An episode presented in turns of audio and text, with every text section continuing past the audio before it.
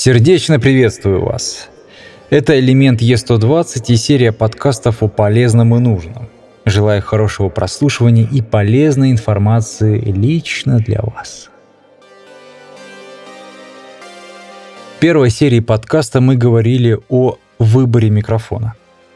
Во второй серии я хочу поговорить о выборе микрофона, исходя из личного опыта, а именно перечислить то, что было у меня, и, возможно, вам это очень сильно поможет. Итак, мой первый микрофон это был USB-микрофон Samsung Meteor. Микрофон добротный, вполне себе качественный. Записывает в разрядности 16 бит при частоте 44100 либо 48 тысяч Гц. Этих параметров вполне хватит для записи качественной книги или озвучки. Тем не менее, при обработке конечной записи могут возникать совсем ненужные посторонние призвуки, так называемые артефакты финальной записи. И к тому же, как ни крути, но это USB-микрофон, и встроенные преобразователи не переиграют по качеству звука звуковую карту, даже начального уровня, в связке с микрофоном и тоже начального уровня. Поэтому будьте внимательны, используя USB-микрофоны. Следующий мой микрофон, который я приобрел после продажи Samsung, это аудиотехника AT2020.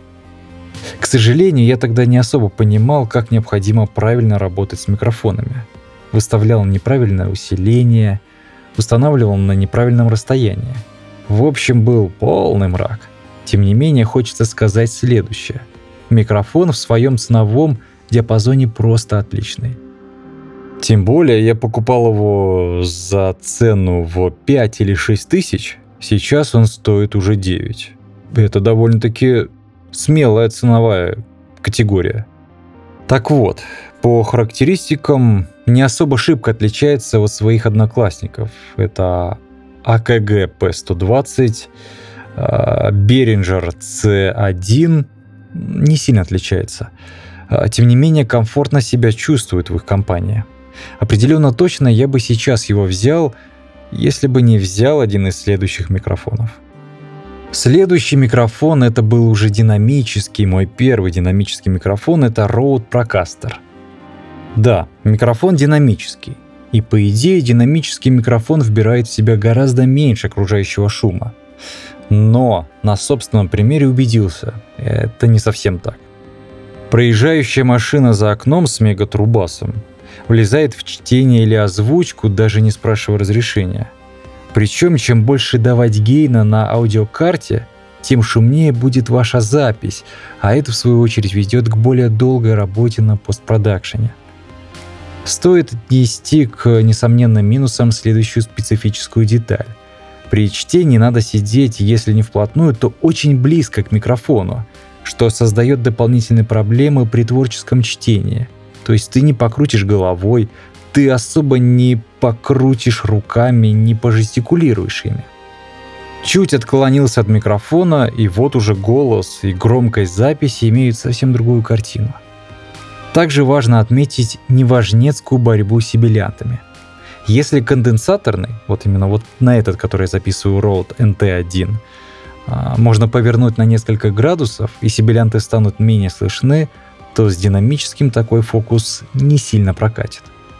Далее, дабы не сковывать свой голос и движение, было решено приобрести конденсаторный микрофон Rode NT1A, на который я сейчас и записываюсь. На данный момент в пользовании он находится чуть больше года, и у меня к нему только положительные впечатления – а, как я с ним познакомился?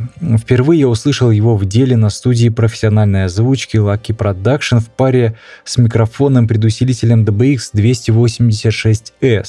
Это такой белый. Он сразу меня покорил своей кристальной чистотой и бесшумностью. И главное, он не сковывал записывающих артистов. Кто-то сидел рядом с ним, кто-то чуть дальше, кто-то вертелся, потому что это требовала сцена из фильма.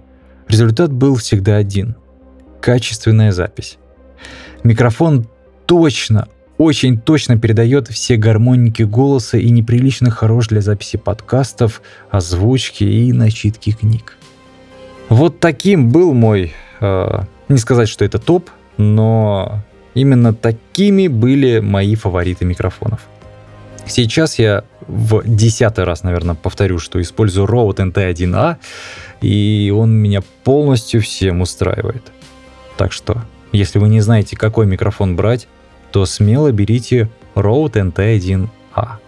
Сейчас он стоит около 19 тысяч, но можно найти чуть-чуть дешевле. Если хотите брать с рук, то обязательно смотрите на состояние, чтобы сеточка не была погнута, чтобы не было каких-то механических повреждений, царапин или еще чего-то. В конденсаторном микрофоне стоит очень чувствительная, очень чувствительный капсуль. Поэтому любое падение, любое встряхивание очень негативно влияет на этот капсуль и качество записи может снижаться. Ну что ж, на этом все. Спасибо вам за прослушивание хорошего вам настроения, хороших творческих э, задач и их, естественно, исполнений. Всего доброго и пока-пока.